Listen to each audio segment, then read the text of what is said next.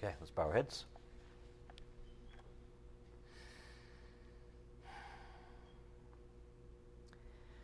Dear Heavenly Father, we thank you again for another day just to be alive, the chance to gather together like this as your adopted ones and bring you glory in front of the angels, including the fallen angels that don't like this one bit.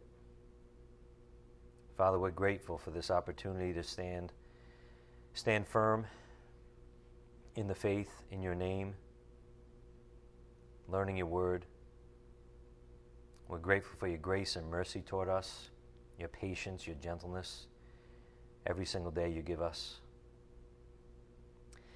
And Father, most of all, we're grateful and thankful that your Son made this all possible by once for all dying for us on that cross 2,000 years ago, unselfishly to execute what your love planned in eternity past to save us all. Father, we ask that you bless this message, guide us by your Holy Spirit. Teach us what we need to know this evening. It's in Christ's precious name we pray by the power of your Spirit. Amen. The Deceitfulness of Sin, Part 3. So I'm very excited about this series. Uh, I think this is um, a topic that we're going to see is pretty deep and pretty uh, vital for our own protection, for our own understanding, uh, to, to not be taken advantage of or even overlook our enemies, as we'll talk about. But so far, we've had a lot of moving parts in the first two lessons, Thursday and Sunday. So I'm going to do my best to review the key points and keep us on track on this topic. The, clear, the Spirit is clearly building up to something. First of all, I just want to make a couple comments on Sunday morning's uh, teaching on judging, which was excellent, I thought, by the way, just as an explanation. If you're wondering the right perspective on judging, a biblical perspective on judging, uh, it was great. And if you still you know, aren't sure, you might want to listen to it again to, to clarify your own view of it, to make sure that you're thinking biblically. So it was a wonderful sidebar. Um, it should and could clear up a lot of misconceptions in our souls. I'm not going to go through the whole thing. Again, Sunday morning was, was great. It was like, I don't know, the first 20 minutes or so on that topic. But I'm just going to share a couple points that help us draw some righteous lines in the area of judging. So this is something on the board the Spirit gave us, and I just love the way you know it, it gives us a clear a line to see. There's nothing wrong with righteously judging right from wrong. In fact, you could argue that's what the Bible calls us to do. Our judgment translates into evil when we cast a sentence upon another, suggesting punishment even. And by the way, this doesn't necessarily mean just in our actions, but also in our heart. It translates into evil if we cast a sentence upon another, even in our own heart, as we know that God, God looks at the heart. But we are called to judge rightly for our own spiritual benefit and the benefit of others. And then we are wise to leave the results in God's hands. Even our perfect Lord, when he was on earth, enduring unjust treatment, rather than retaliating, he trusted the Father with making the righteous judgment in the end. Now, if anyone had the right to judge, it was Jesus Christ. But he did not do so while he was on earth in his flesh. So turn to uh, 1 Peter 2.21. 1 Peter 2.21.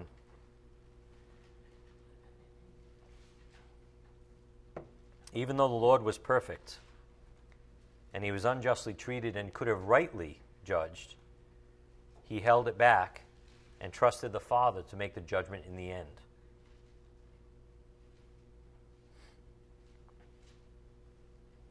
First Peter 2:21 For you have been called for this purpose since Christ also suffered for you leaving you an example for you to follow in his steps who committed no sin nor was any deceit found in his mouth.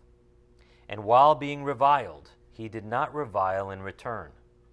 While suffering, he uttered no threats, but kept entrusting himself to him who judges righteously.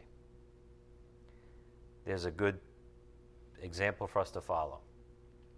Even though he was in the right, he kept entrusting himself to him who judges righteously. So even our Lord Jesus didn't pass a sentence on anyone. He even said, I didn't come to judge the world, but to save the world. So we leave vengeance in the hands of God where it belongs. We trust He'll make the right sentences in the end. But as came out on Sunday, to say there's never a right time to make a judgment is a perversion that has sneaked into Christianity. Maybe because of, as I think Pastor mentioned also, all the politically correctness, political correctness in the world, beating us over the head for decades now. Maybe it's just whatever, swayed us, right? Brainwashed us into applying this doctrine wrongly.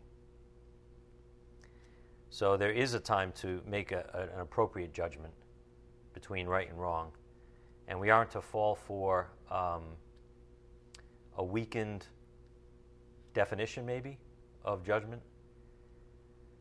For example, a lot of Christians want the grace without the truth. That's kind of how I see what, you know, that, that idea. They want the grace without the truth.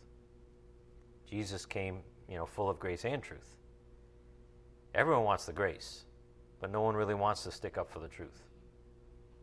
In their minds, there's not even righteous judgment allowed in, in a lot of Christians' minds. Unfortunately, I think many Christians call themselves that want to fit in with the world. They don't want to be separate from the world or outcast from the world. They want to fit in so they don't stick up for the truth. So remember, we are called to tell the truth in love and not avoid the truth so we can give an impression of love. We're called to tell the truth in love. We can do both that's what Jesus did perfectly. And then we saw a balanced statement regarding judging. We are not to become judge and jury over spiritually private matters, supposing this or that punishment fits the crime. For example, we cannot judge another's heart, only their actions. Facts only, not assumptions.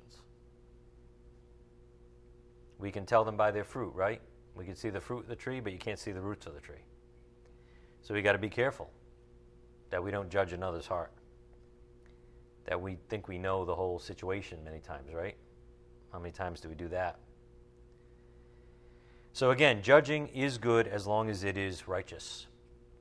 The Lord even told the religious Jews to stop looking at the appearance and to judge rightly. On the board in John 7:24. Do not judge according to appearance, but judge with righteous judgment. So again, we're out of line when we cast a sentence upon another, even in our hearts, suggesting punishment. It's God's business alone to make final judgments. And as came out on Sunday, we kind of forget he's the offending party in all this. You know, we, we might get hurt, we might get sinned against, but he's really the offended party in all of this. And he's the only one with all knowledge of every situation. So many times we suppose that we know all the facts. We suppose we know what's right in a situation. He's the only one with all knowledge of every single situation. So that's why we have to leave it to him, or we're going to suffer the consequences. So, enough said on that. Uh, again, I recommend you listen to Sunday morning's message again if you want to, more clarity in your own soul on judging. Back to our main topic, which is the deceitfulness of sin. And I want to share something from Thursday's lesson, which is a particular weakness or deception of the flesh, which refers to our sinful nature. On the board. Our flesh is so trained to draw conclusions from what is seen. Kind of back to that brainwashing idea. Ever since you were a child, especially with in our technology generations, we were trained to draw conclusions from what we've seen. So it's very hard to untrain that when it's been your whole life. That that's how you've been trained by the world, by society. We're told in the Word to walk by faith, not by sight. Correct? 2 Corinthians 5 7. We're told to walk by faith, not by sight. So there's obviously a confrontation here.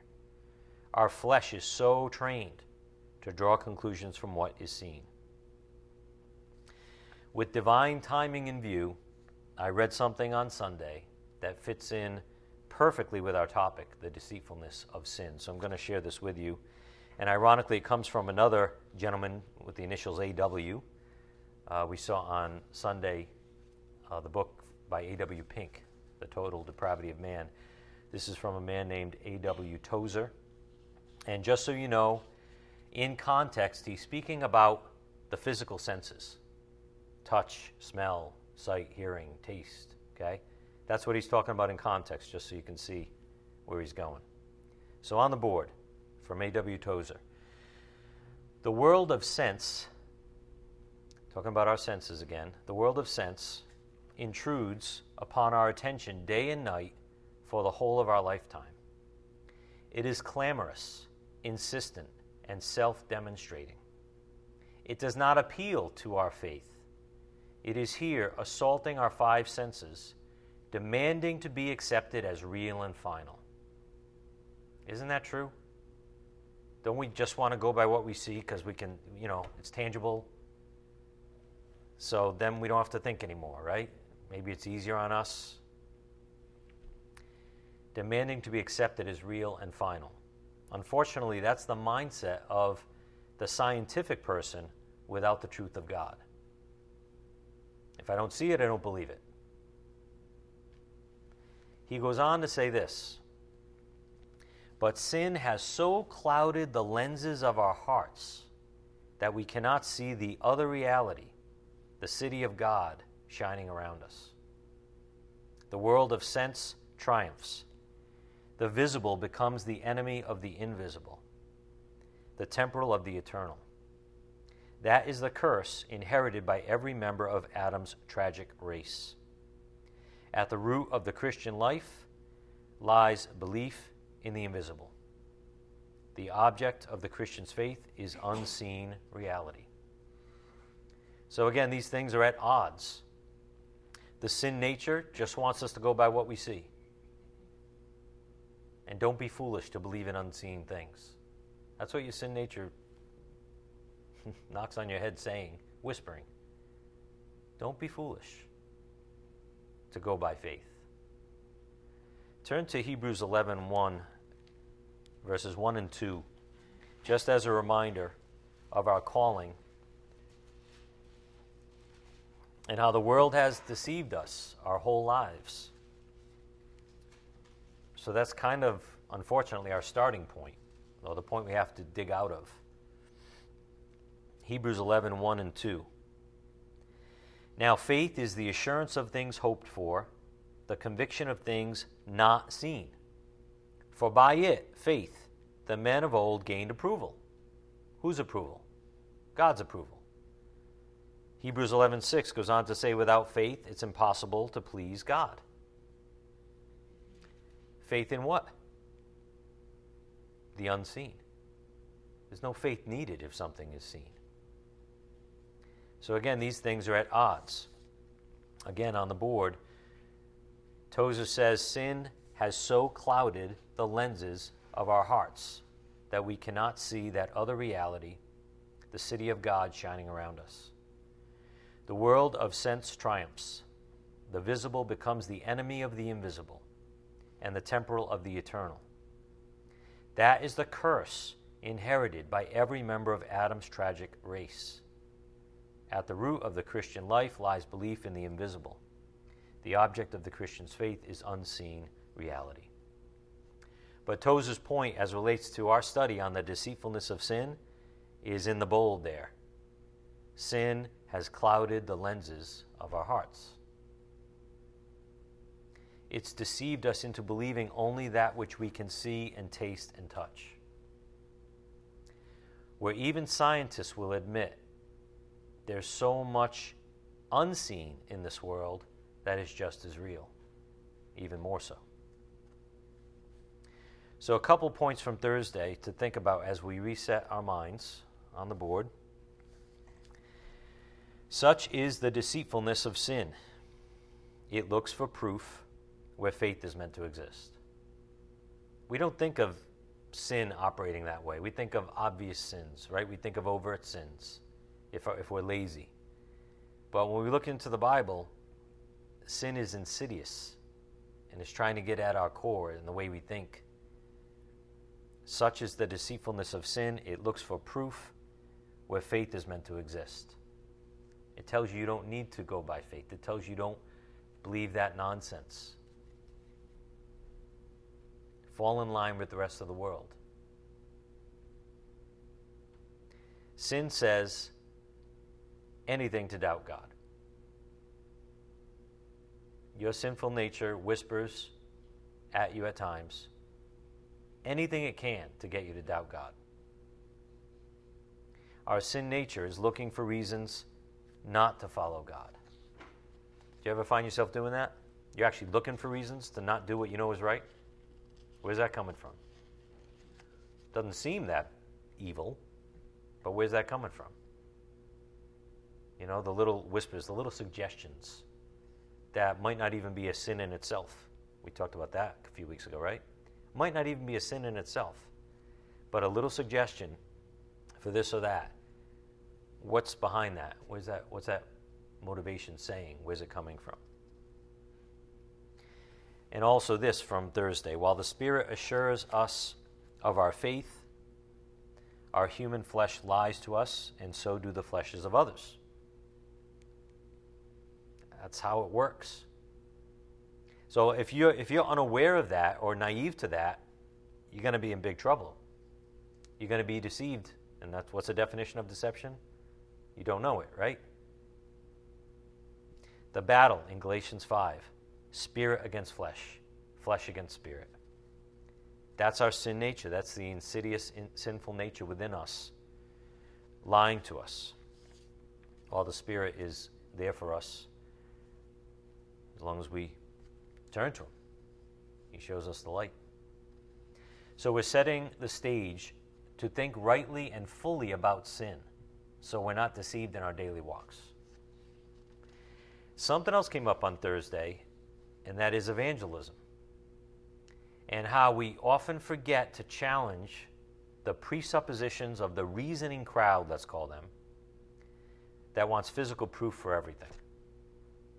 We often forget to challenge their presuppositions. What are they presupposing? And we learn that we must go back to the basics for their benefit.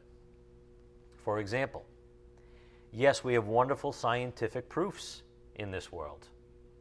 But where did these scientific laws even come from? And why are they so faithful? Challenge people on the fundamentals of God and life. This is what came out on Thursday. And don't let your sin nature sneak in there and either make you fear doing so or convince you to go or fall into their high level proof conversations. Challenge them on the fundamentals of God and life. Don't fall for their high level proof conversations. Just as you might say to the person clinging to evolution and the Big Bang Theory, well, where did that ball of matter come from that started it all? The amazing thing is that with all the complex answers and discoveries, the simplest things can't be answered by the world, by science. So we were encouraged to step back and go big picture and simplify in our evangelism. Why are we trying to match wits with people? Why are we playing their game? and following their conversation. Why don't we bring it back to salvation and, you know, the reality of seeing God one day? So, on the board, as we live out His Great Commission, we must follow our Lord's example. We must have courage to take the upper hand, not by high level conversations, but through simplicity. isn't simplicity usually the right answer? To get even simpler than what you're thinking, whether it's your lifestyle we're talking about, whether it's conversations about the Lord and truth, doesn't that usually cut right to the core of it and like get all the garbage aside that someone's trying to, you know, make the conversation more complex than it should be? Think of the Lord's use of parables, right? He used a lot of parables. Parables usually had one simple main point to each of them. That's it. So the smartest man in the universe, the all knowing Lord and Savior, used parables to make one point at a time. Because he knew who he was dealing with us. So why don't we follow his type of example? I'm not saying you have to use parables every time you talk to someone about the Lord, but think of simplicity. Don't let them drag you in the mud in the high level conversations and, and all the details they try to pile on. So, again, as we live out His Great Commission, we must follow our Lord's example. We must have courage to take the upper hand, not by high level conversations, but through simplicity. Just like the simple fishermen apostles, what did they do? Especially after the Lord resurrected and ascended into heaven. What did they do in the book of Acts? They simply stuck to the gospel of Jesus Christ and preached it without apology. They didn't get caught up in the muck that people were trying to confuse the conversation with. And they were simple, uneducated men, weren't they? But they were very wise. They kept it simple, they obeyed the Lord's command. So that's why, as Pastor said, children actually have an advantage when it comes to faith, and why we are called to childlike faith. We have to be careful that we don't fall into that same uh, trap that a lot of Christians do, even in their evangelism. Keeping it simple can lead to all the answers the answers of the reality of God and creation, the only viable answer to man's questions about life and his existence lies through the simplest things, pointing to the simplest things. So, in evangelism, instead of putting pressure on ourselves to prove God to people, which I used to do, you know, in my younger years, and the older I get, the more fruitless I see it is. But instead of putting pressure on ourselves to convince people or prove God to people, we should be putting the onus on the Holy Spirit. We should obey and give the message of the good news, you know, without partiality, in love, and let the Spirit do the job. It may come in different forms for different people, and the Spirit's going to guide you on what to say. But simplicity is the way to go. Stop trying to match wits with people on earthly topics that don't even affect salvation. I've often said to people, you know, especially again as I get old and a little more wise, if you really want to know the truth, ask God. He'll reveal it to you. If you really want to know the truth. A lot of people go to him but don't really want the true answer. They're not really open to what he might say to them. So that's between you and the Lord.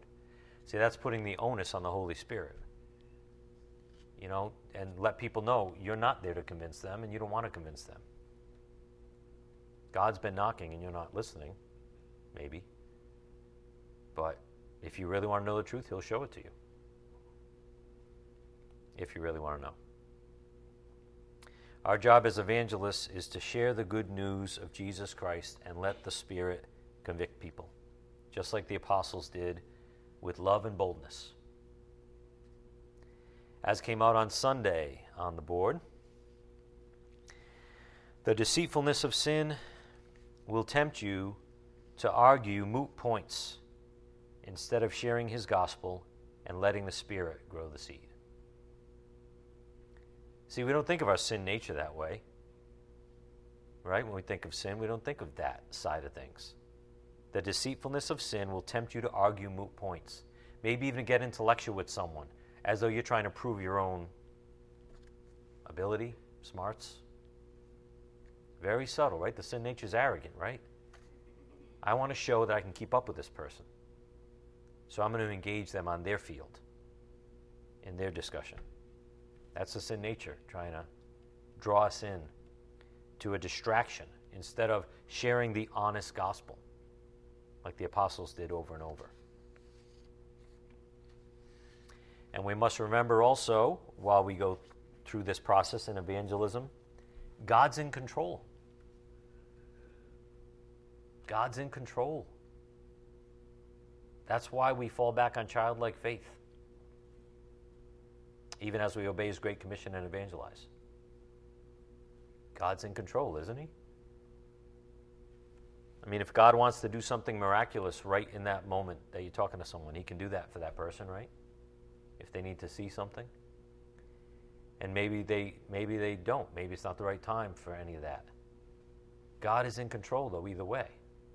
We forget that when we're evangelizing, like, like we're in control and we have to convince somebody.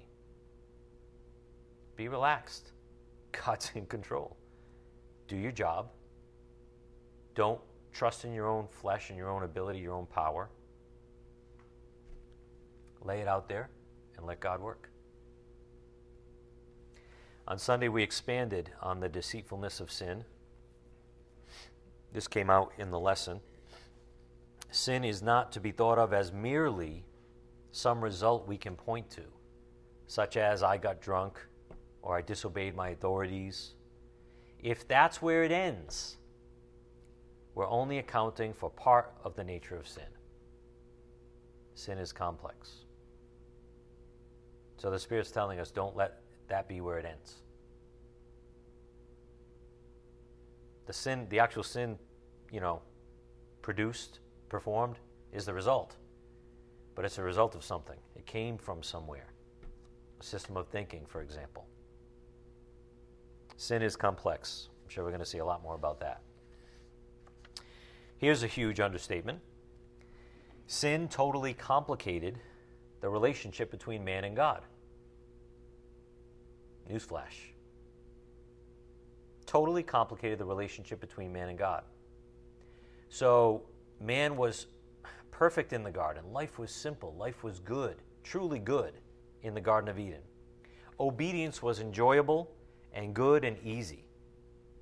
It was, it was, it was wonderful. There was, there was no um, kickback against obedience by Adam and the woman. It was, this is how life is supposed to be, and it's good. And love was the order of the day. They were just basking in God's love and the wonderful, peaceful relationship that God designed them to have with Him. And then sin complicated everything, changed everything. It corrupted man, it required judgment by God. So, on sin's complexity, this came out on Sunday also, while sin is the active agent, it's the total depravity of man that really describes the effects of sin on man the total depravity of man really describes the effects of sin on man. So that's where man lies after the fall. On Sunday, we were given a couple working definitions that we're going to be using in this series. So let's revisit these. First of all, regarding the total depravity of man, describes the pervasive corruption and pollution of sin passed down from Adam. Its effects are devastating to man. In other words, sin has infected the whole of man. There's no part excluded or untouched. There's nothing that was left holy in man. Another way to put it, there's no hope left. Zero hope left for man. There's not even a small part of man to keep hope in because sin is pervasive. It affects every ounce of him every ounce of us. That's one reason sin is so devastating to man. It literally erased any hope. There are also three key areas where the total depravity of man impacts us. Depravity born of sin affects every aspect of man, renders every man unable to please God, and it's universal, affecting every man ever born. Total depravity, total hopelessness. A side note that came up on Sunday uh, this doesn't mean sinful man, including unbelievers, cannot perform some type of good in their lives. So we mustn't like jump to conclusions. Um, on Sunday, we call this relative good. Pastor gave the example of many unbelieving parents that have love for their children. And you can't deny they have love for the children. An unbeliever can certainly help a widow in distress. It happens quite often. Relative good exists and can be performed even by sinful man. The point is that relative good cannot please God. Our second point on the board depravity born of sin renders every man unable to please God. Relative good cannot please God and satisfy his righteous demands. So, this is part of understanding the depths of sin, the depths of the total depravity of man. If we don't understand this, we're going to be, you know, not able to take the next step in this discussion of understanding the deceitfulness of sin. The point is that relative good cannot please God and satisfy his righteous demands. Why is that? Because, as many of you know, God requires purity and perfection. So, something to think about from Sunday on the board. I put a lot of these things on the board for you as they were just kind of mentioned during the lesson. While we are exploring the nature of sin and the total depravity of man, what we don't want to do in the process is make it something that it's actually not.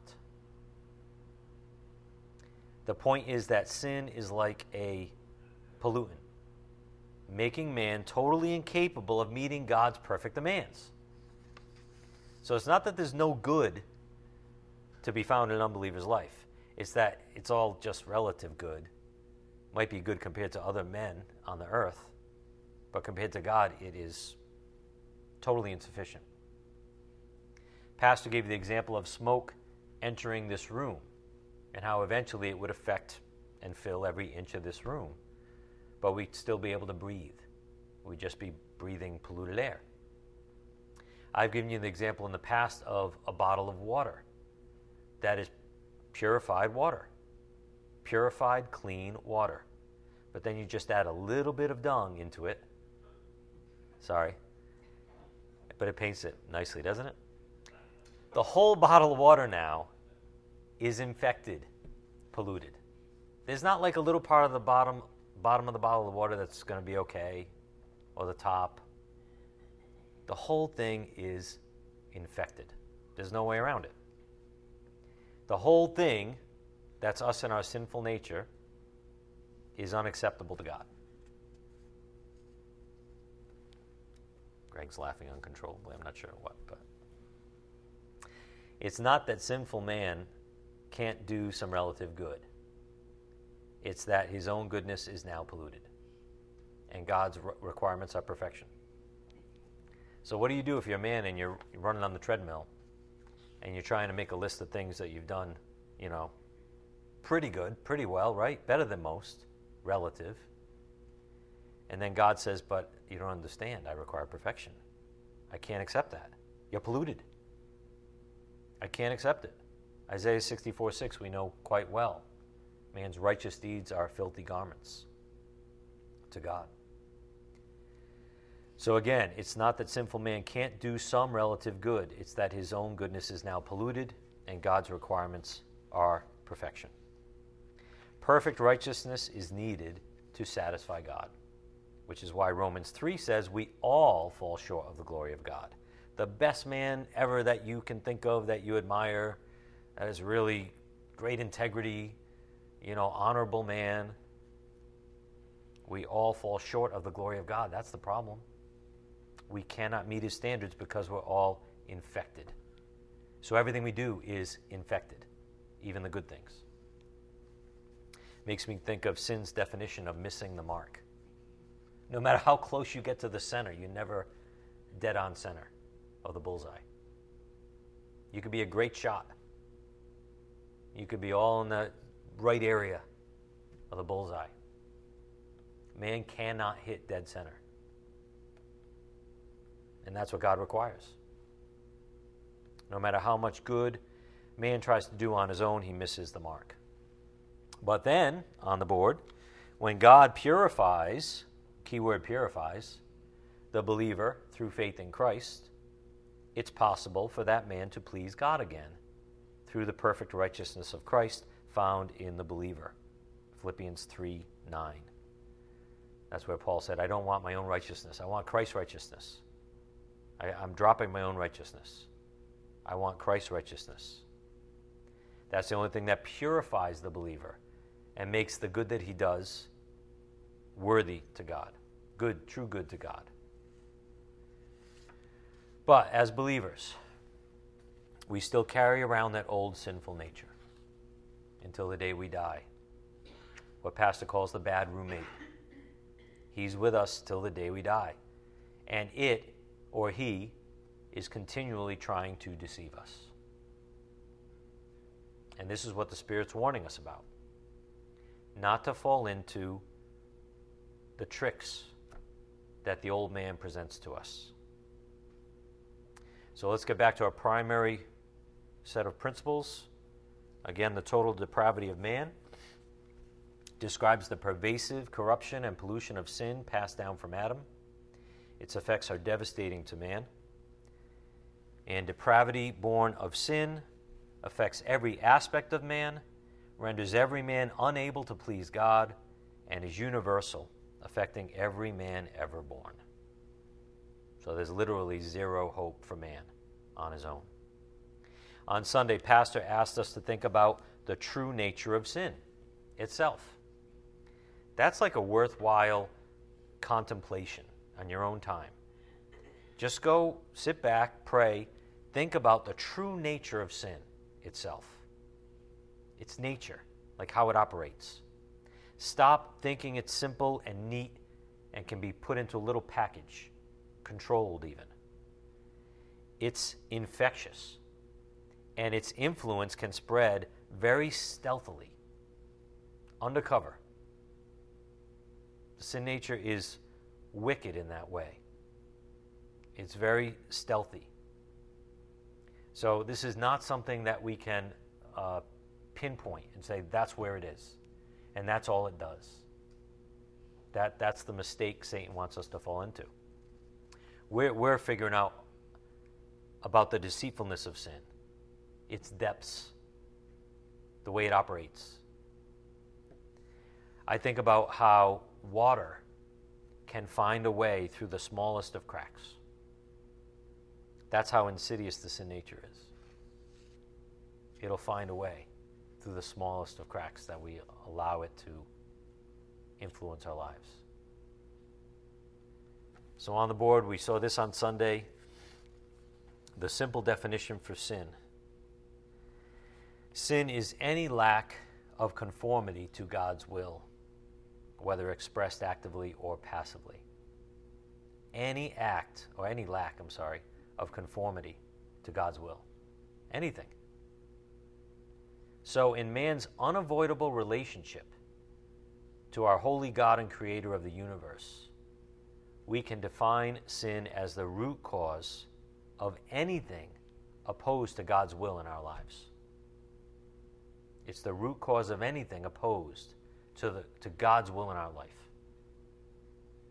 We're looking at the nature of sin and how it works and how it operates. That's what the Spirit wants us to understand in this series. Anyone can make a list of sins, but to understand its source and its operations is another thing altogether. It's like a, a mastermind criminal. It's one thing to say, okay, there's a bank robbery, and that was wrong, that's the crime. It's another thing to trace it back to the masterminds behind it and how they got there so that you can maybe figure out the next crime before it happens. maybe that's not a bad analogy with our sin nature. If we can figure out how He operates, then maybe we're not going to be so easily duped and deceived. And for that, we have to give sin its due respect. We have to give the sin nature its due respect. You've heard the phrase, know your enemy. On the board, we mustn't underestimate the power and pervasiveness of sin, or we will be deceived by it. That's what Satan would like. Underestimate the inner enemy I have within you. Underestimate him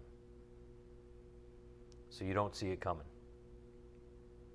We mustn't underestimate the power and pervasiveness of sin, or we will be deceived by it.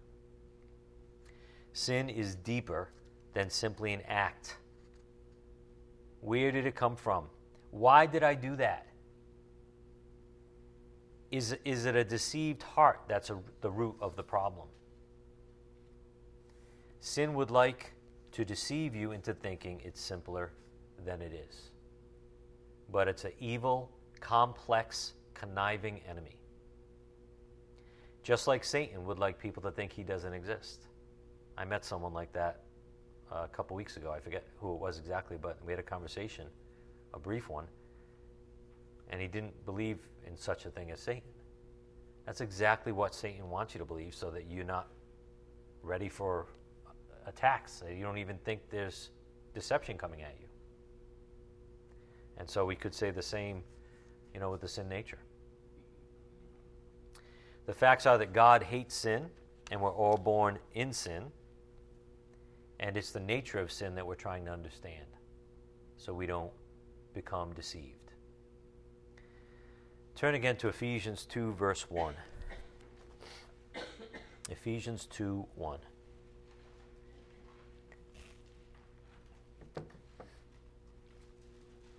We're trying to figure out the nature of sin. We know what sin is. Even, even you know, an uneducated child can know right and wrong, know what sin is. Parents teach them this is wrong, this is right. But what's the nature of sin? Some of you might not even want to go there. In your souls, you're like, I don't really want to explore this because it might be painful, it might be hard work. But this is a way that we're going to be rescued from deception. Ephesians 2 1. And you were dead in your trespasses and sins, in which you formerly walked according to the course of this world, according to the prince of the power of the air, of the spirit that is now working in the sons of disobedience.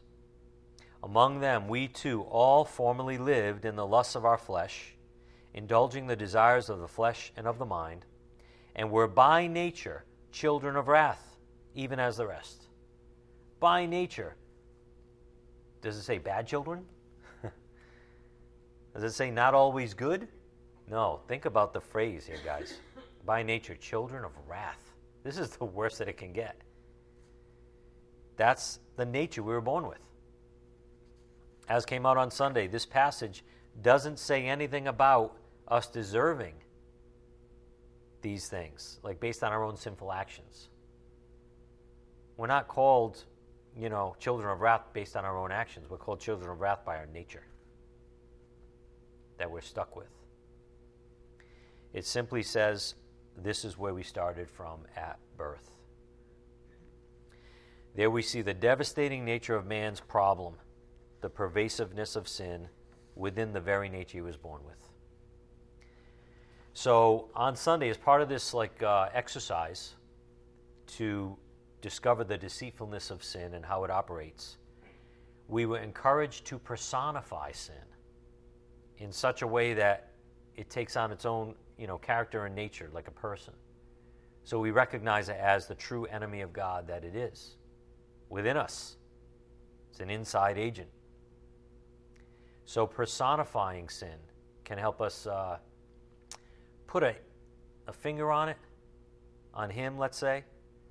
And I think of the Christian song, many of you have probably heard Fear is a liar. But in the song, it doesn't say fear is a liar. It says fear, he is a liar. And that's how we can personify sin. Uh, give it a name, hold him accountable in a way. We might say, instead of sin is a deceiver, we might say sin, he is a deceiver. Like Pastor calls him bad roommate. That's personifying the sin nature. We're being called to look at sin and its nature as an enemy of God and therefore ourselves. It's one of our three enemies, one of our three great enemies the world, Satan, and our sinful nature. So on the board, sin is like a disease that every man is born with and infected by. It permeates every cell of our body from birth. Remember how none, none of it is left pure? We can't even say our pinky toe is pure, you know, because that part's uninfected, or I preserve that part from corruption. No, every cell of our body from birth infected with sin. It exists in this world, even outside our bodies, infecting nature also. It is therefore the thing that causes persistent tension between God and His creation. God wants us to have this perspective of sin as we learn more going forward. Hold on to this perspective about the pervasiveness and insidiousness of sin. Again, on the board. Sin is like a disease that every man is born with, infected by. It permeates every cell of our body from birth.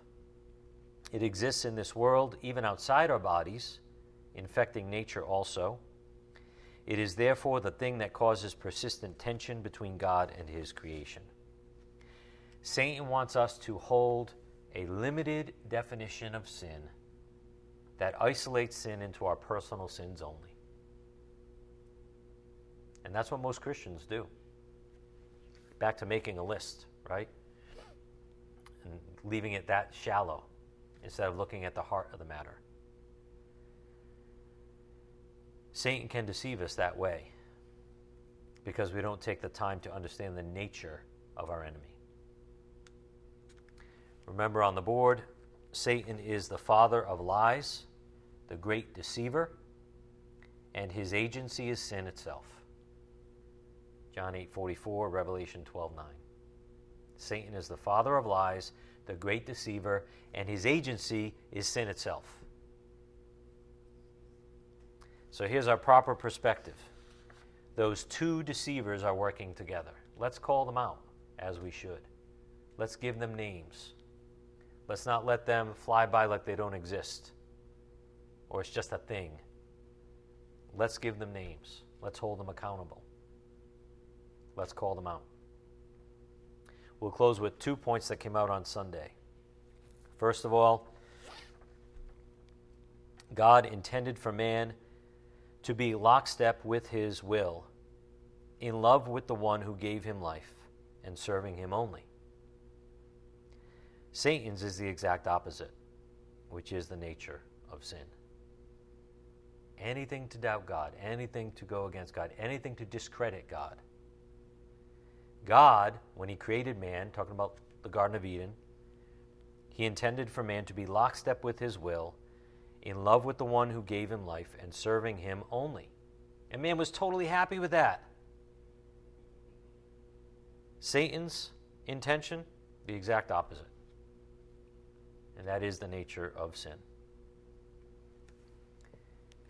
And Satan is the embodiment of sin because he exists as the embodiment of all that is opposed to the holy God of the universe. He's unfortunately the great example, the great proverb, the great byword. Satan is the embodiment of sin because he exists as the embodiment of all that is opposed to the holy God of the universe. And he will use our sinful nature the very best he can, starting with deception about what it really is and how it really works so that we're not even aware of his tactics. So the Spirit is telling us know your enemy. Have an interest, take an interest in learning about your enemy. So you're not just some naive Christian walking around, you know, almost thinking you don't have any enemies, that it's all based on you and your own efforts.